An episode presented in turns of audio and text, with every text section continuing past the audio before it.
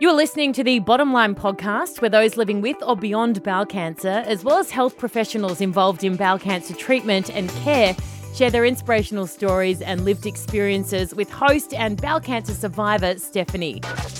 Wayne Schwass was diagnosed with FAP, a genetic bowel condition.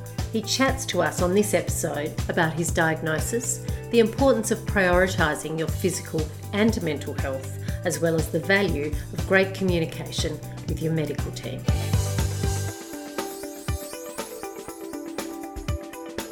Wayne, I'm so delighted you could join me on the Bottom Line podcast today.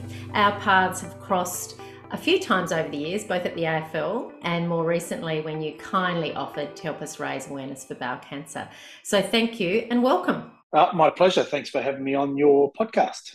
You are so passionate about good health, both mental and physical. You have publicly spoken at length about your diagnosis with depression. You're the founder of PukaUp, which focuses on mental health and emotional well-being. So before we delve into the topic of bowels, I wanted to chat to you about PukaUp. Can you just give us a little snapshot of what PukaUp is all about? Yeah, thank you. PukaUp is a social enterprise addressing a societal issue, but through a business lens. And what's the issue? The issue that we're tackling is suicide, and specifically, we're committed and we created the organisation to end suicide because we passionately believe it's preventable. We don't believe that anybody needs to get sick before they start to think about their well-being. And unfortunately, not a criticism, this is an observation. The way the sector's set up the sector intervenes once people are sick. And we think that the way that the the model for this is it's not leading to a different outcome. And what I mean by that is we've got more people who are not coping, more people who are unwell, more people who are in crisis. And sadly, we have a system, certainly in Victoria, which is fundamentally broken and systematically flawed. Again, that's not a criticism. So, with that context, what we've done deliberately, Steph, is we have deliberately chosen not to be in that crisis space because we think that there is so much noise there. And whilst we acknowledge and support that we need to have services to support people who are unwell, and some of those people are really unwell, if we don't do something fundamentally different, how can we expect a different outcome? So, what we've chosen to do is we've positioned ourselves upstream. And what that means is we've got a partnership with Melbourne University and the Centre for Wellbeing Science and a technology partner, which is called Frankie Health. And our whole aim is to use science backed evidence based education to increase mental health literacy, to raise awareness, to help people develop skill set that allows them to proactively and confidently have the capacity to look after their mental health and emotional well-being which if we believe we can be successful then we think that we can equip people with the tools to stay healthy in the first place. If we can equip more people to stay healthy we prevent people from getting sick which means an outcome of that is we prevent people from tragically ending their life. And that's that's a very ambitious goal of ours but we're committed to it it's been our guiding north star ever since we created the organisation, and we're unapologetic about it because, quite simply, Steph, we don't think people need to get to that stage before they start to think about what they can do with regards to their mental health.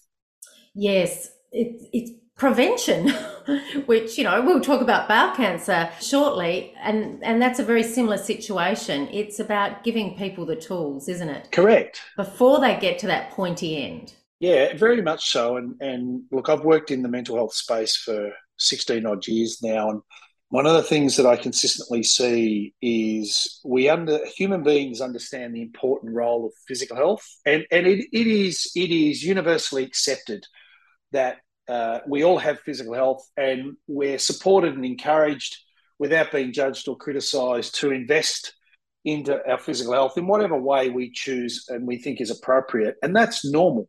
Hmm. And I also see the same application with people, adults who own vehicles. We apply similar strategies to the health of our cars, like we do our physical health, for similar reasons. But there's a significant disconnect. And, and conservatively, I would suggest somewhere between 70 and 80% of the same audiences that I've engaged with over that time who are looking after their physical health like the health of their cars haven't translated that over to their mental health So the work that we're committed to do, committed to, is helping people understand that if it makes sense to look after your physical health, it makes perfect sense to us to complement that by looking after our mental health. And if we think about the vehicle as the analogy, our physical health is the body. It gets us from point A to point B, but our motor is our brain. Mm. So if we tune our motor, actually tune our motor when the mechanic has the car, then we fundamentally believe it's just as important to tune our brain to make sure that that's coping, working optimally. And we've also got an ability to identify things um, much sooner before they become problematic. Is there stigma around that? Oh, yes, sadly and, and unfairly, there is. It still exists.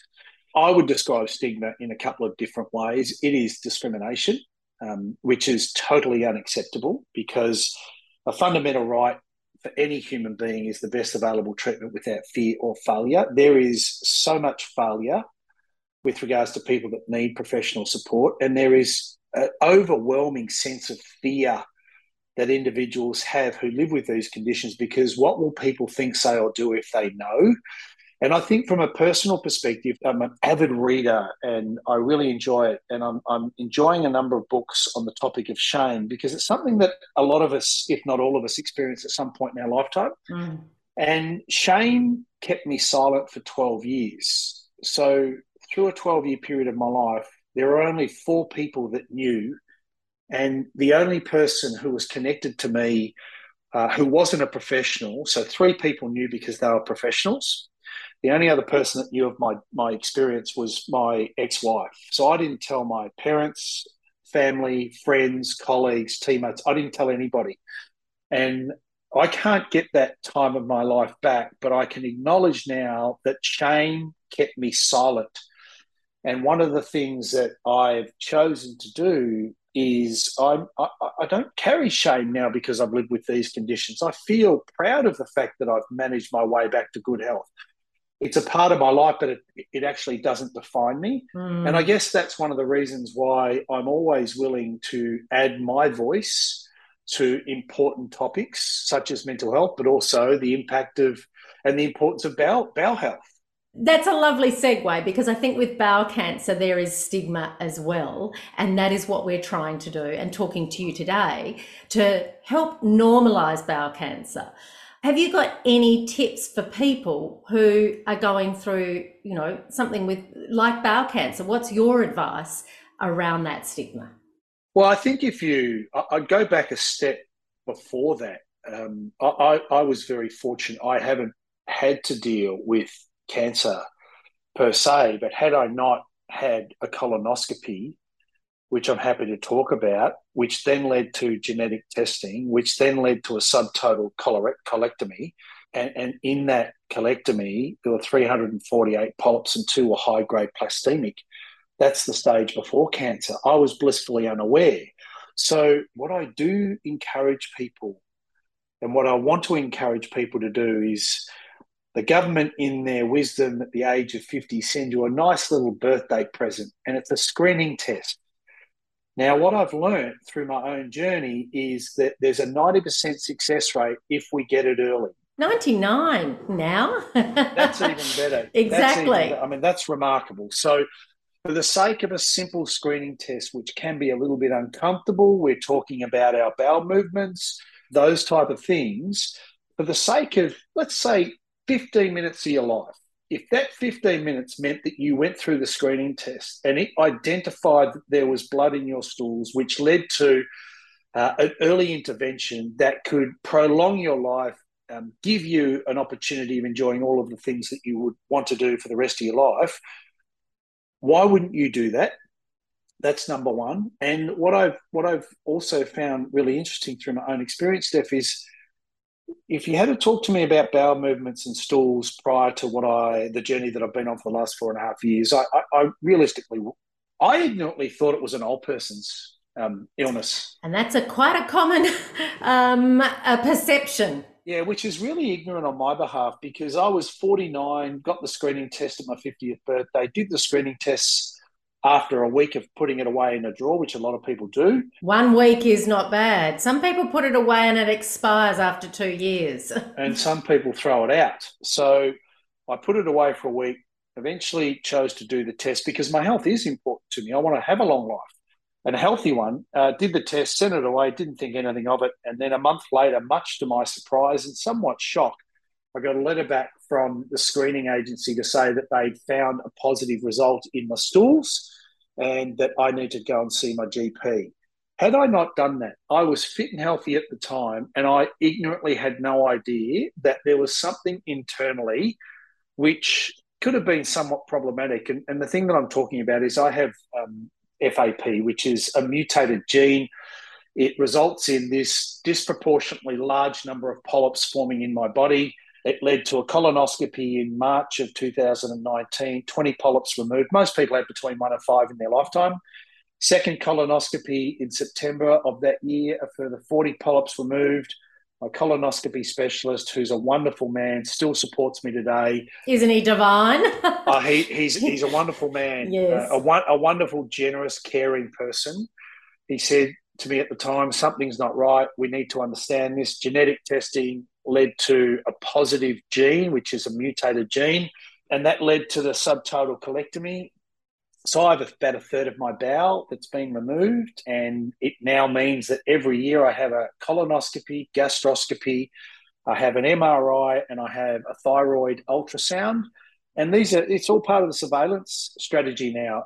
And I guess a long-winded, a long-winded answer, Steph. But what I would say to anybody, just do the bloody test. Yes. Do the test. Save yourself some a, a much bigger challenge, which could be potentially life threatening, by investing 15 minutes of your time, send it off. And what's the worst thing that can happen?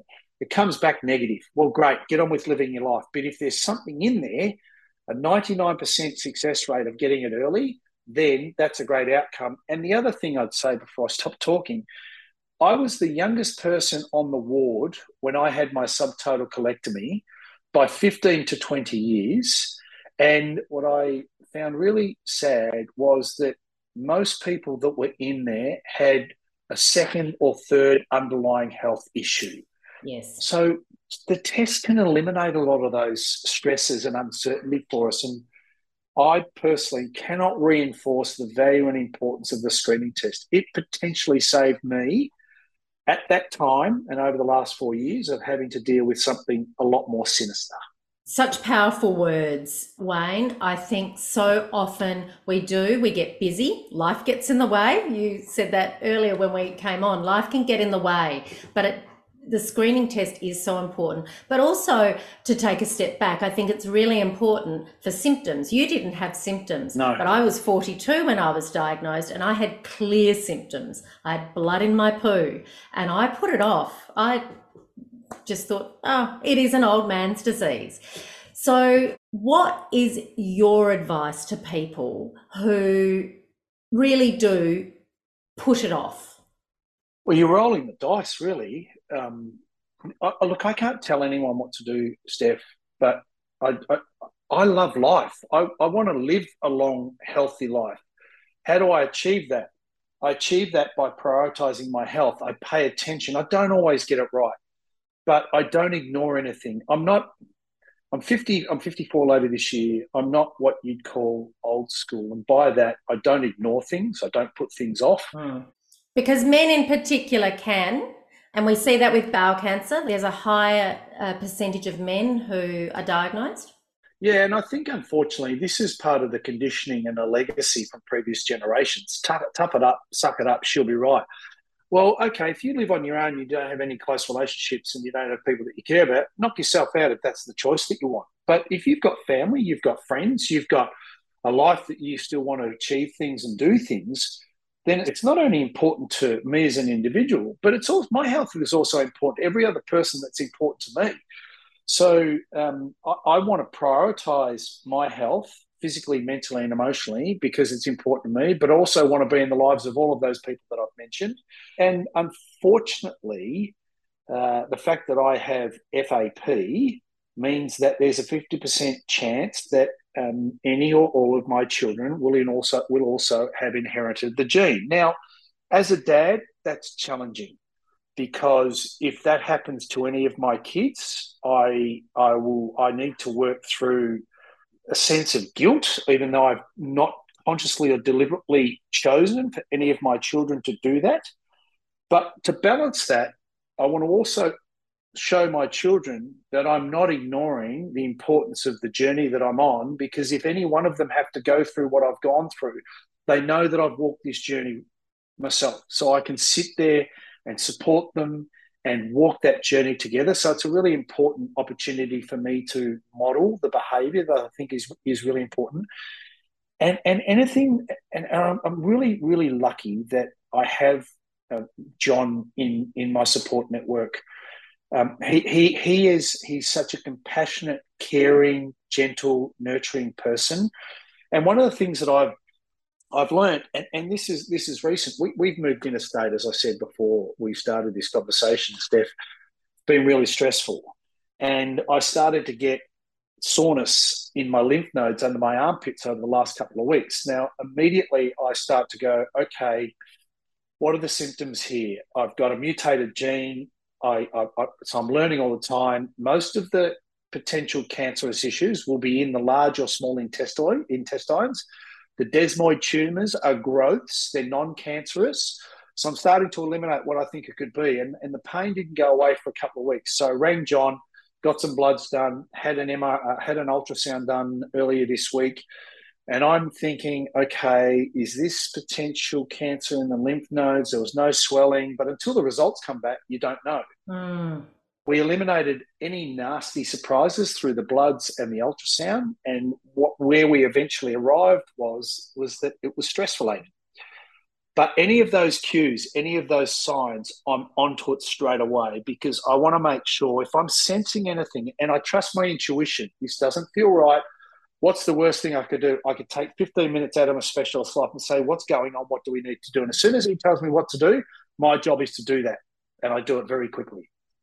Empowering yourself. We hear this often from our experts or people we speak to, and patients who have been through bowel cancer uh, or any disease.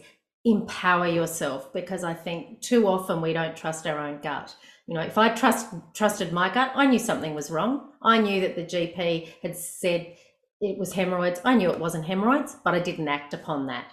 Luckily for me, I caught it in time. I think that's a very important factor. How important is it to have a great relationship and great communication with your healthcare team? Well, I, I feel uh, it's fundamentally important to everything that happens from a health perspective. I feel very fortunate. I, you know, I, I, could sit here all day and talk about the importance and appreciation I have for John, but what led to the introduction to John is um, I've been very lucky for the past 36 years to have the same GP. His name's Dr. Harry Unglik. Uh, he is the man that uh, held my hand through a really difficult period of my life. And, and this man, I hold him in the same regard. I, I, I, love him as much as I love my dad. And ironically, I sent both Harry and my dad a message yesterday, quite simply to tell them both that I love them. And I feel very fortunate that I've got uh, somebody like Harry in my life for such a long period of time. So w- when when the screening test came back and said that it was negative, we go, okay, what's the plan? I trust Harry with my life. He goes, there's two people that I think could potentially be the, the right choice. We both went and interviewed both of them. So we went and interviewed John and we went and interviewed another person. John was much younger, the other person was much older. And these interviews were really important. And why I say that is uh, when I was going through, you know, the 12 year struggle with mental health conditions, I, I, was lucky enough six years after being diagnosed to be introduced to a lady in Sydney when I was playing football up there. And she this this woman who was a psychologist um, had uh, such a profound impact on my life because whether I was the first, the middle patient, or the last patient in her day, every time I walked into this woman's office, she made me feel like I was the most important person in her day. Mm. That gave me confidence. And what it allowed me to understand, and I talk about this often, it's really important from a health professional perspective. You find the right professional that you marry up to from a relationship perspective. So, the first thing I want to establish when I'm looking at a professional to support me from a health perspective, can I connect with them at, at, at, a relationship level? I don't want to just be a patient. I don't want to be a patient number. I'm a person who's got a story. And that was that was one of the most important things that I walked away. It was an obvious choice for me that John was the right person for me in my support network because we connected. Mm. We speak regularly. I noticed anything in my stools with the, the pain in the armpits. I'm, I'm, I'm contacting him, going, "This is what's happening what do we need to do? Right, bang, do this, do that, do that, and away I go. So I feel very fortunate that I've got key people in my life. And, and I do reflect on that. You know, every time I go in for a colonoscopy and a gastroscopy, you know, we, we, we chat, come in, we do what we do. But I just, I, I look at John and I go, geez, I'm lucky. I'm so lucky I've got this person in my life that he's as invested into my health as I am into my own health. And that, that's reassuring, especially – when you have moments where there's doubt and there's uncertainty and, and you're thinking about your own mortality, that can be a frightening sort of space to be in. Absolutely, and I think that connection's so important. And obviously, I've spoken with um, John, and he really is such a wonderful human. Yes, he is.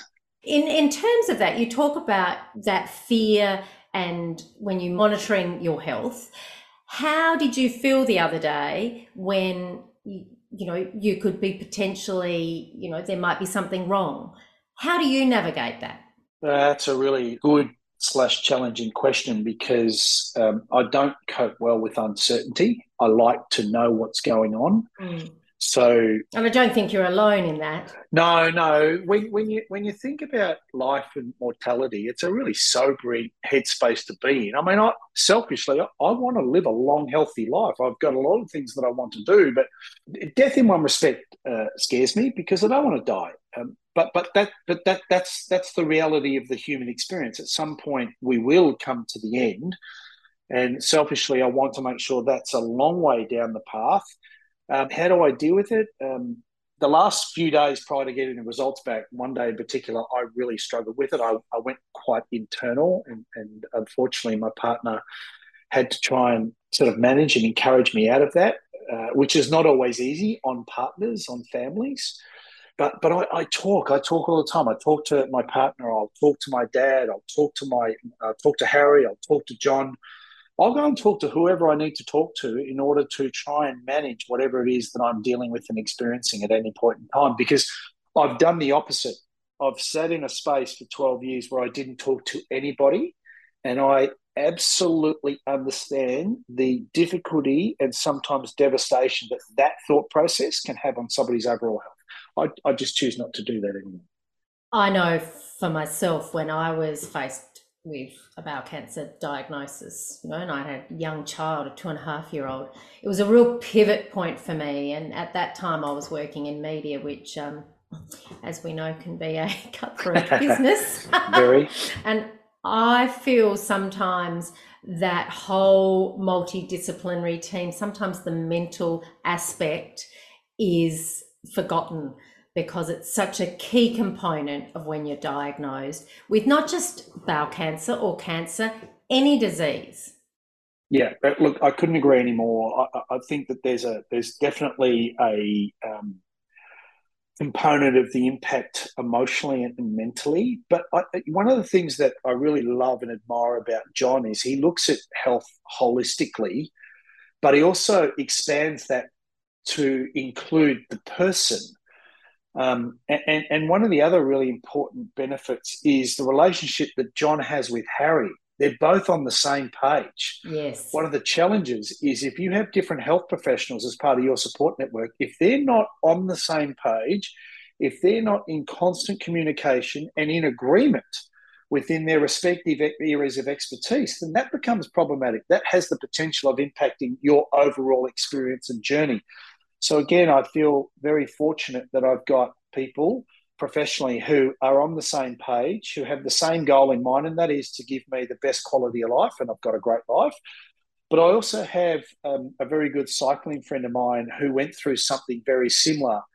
And I'm someone who I will talk to people, I will seek people out, provided they've got a similar experience. What is the point of me talking to somebody who's never gone through FAP or bowel cancer? or understands colonoscopies or gastroscopies. That's like going and, and asking a school teacher how I play AFL football. Correct. It, it's a different skill set. So I've, I've got a very good friend of mine, and, and, and, and sometimes it would be quite funny listening to our conversations when we're talking about bowel movement and stools. But we do that, and we've done that fairly regularly. And that's also been comforting mm. to talk to somebody who knows what it's like. They understand the experience because – you just it removes all the barriers and you've got this commonality with regards to well we, we've been through this we're still going through it and let's talk about it and that's that's reassuring to be able to have that Absolutely. We have a resource at Bowel Cancer Australia. It's the peer to peer network. And that is a highly sought after service.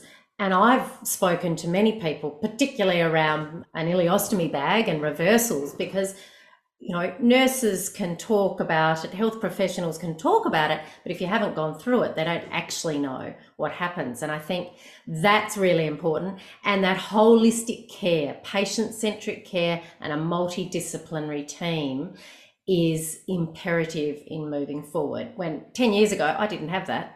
Everything was done in a silo. I had to ask for a psychologist, which helped me through. And hopefully that will change, but I think that is such an important factor. Before we finish, I just want to touch on the hereditary aspect. So, what is the procedure for your children? Yeah, so um, all three of our children will need to have genetic testing, the girls sooner. FAP is, or FAP is, it normally onsets between the ages of 18 to 21. Yes, you were quite unique in that situation. You didn't discover it till you were older. I don't know what it is about me, Steph, but it, it's you're a unique it, being. well, I'm in the top two percent globally who have got this gene, so that's the way I look at it. But, but there's there's no uh, history of FAP within any of my parents and, and and their family history the gene, I was obviously born with it, um, and it sat idle until the age of 49 when it decided to wake up and do what it needed to do. So, you know, my twin daughters are 19 now. Um, we've already had some conversations. They have been on this journey as children watching their dad go through their things. So, mm. my kids know when I'm having colonoscopies and gastroscopies. They knew when I had the subtotal colectomy. I talk to them about, you know, when I've got MRIs and thyroid uh, ultrasounds and those type of things. One of our daughters had blood in her stools 12 months ago. Um, that scared oh. the living daylights out of me. But oh, thankfully, absolutely. she talked to me mm. straight on to John. This is what's happening. She's been in for two colonoscopies, everything's going really well.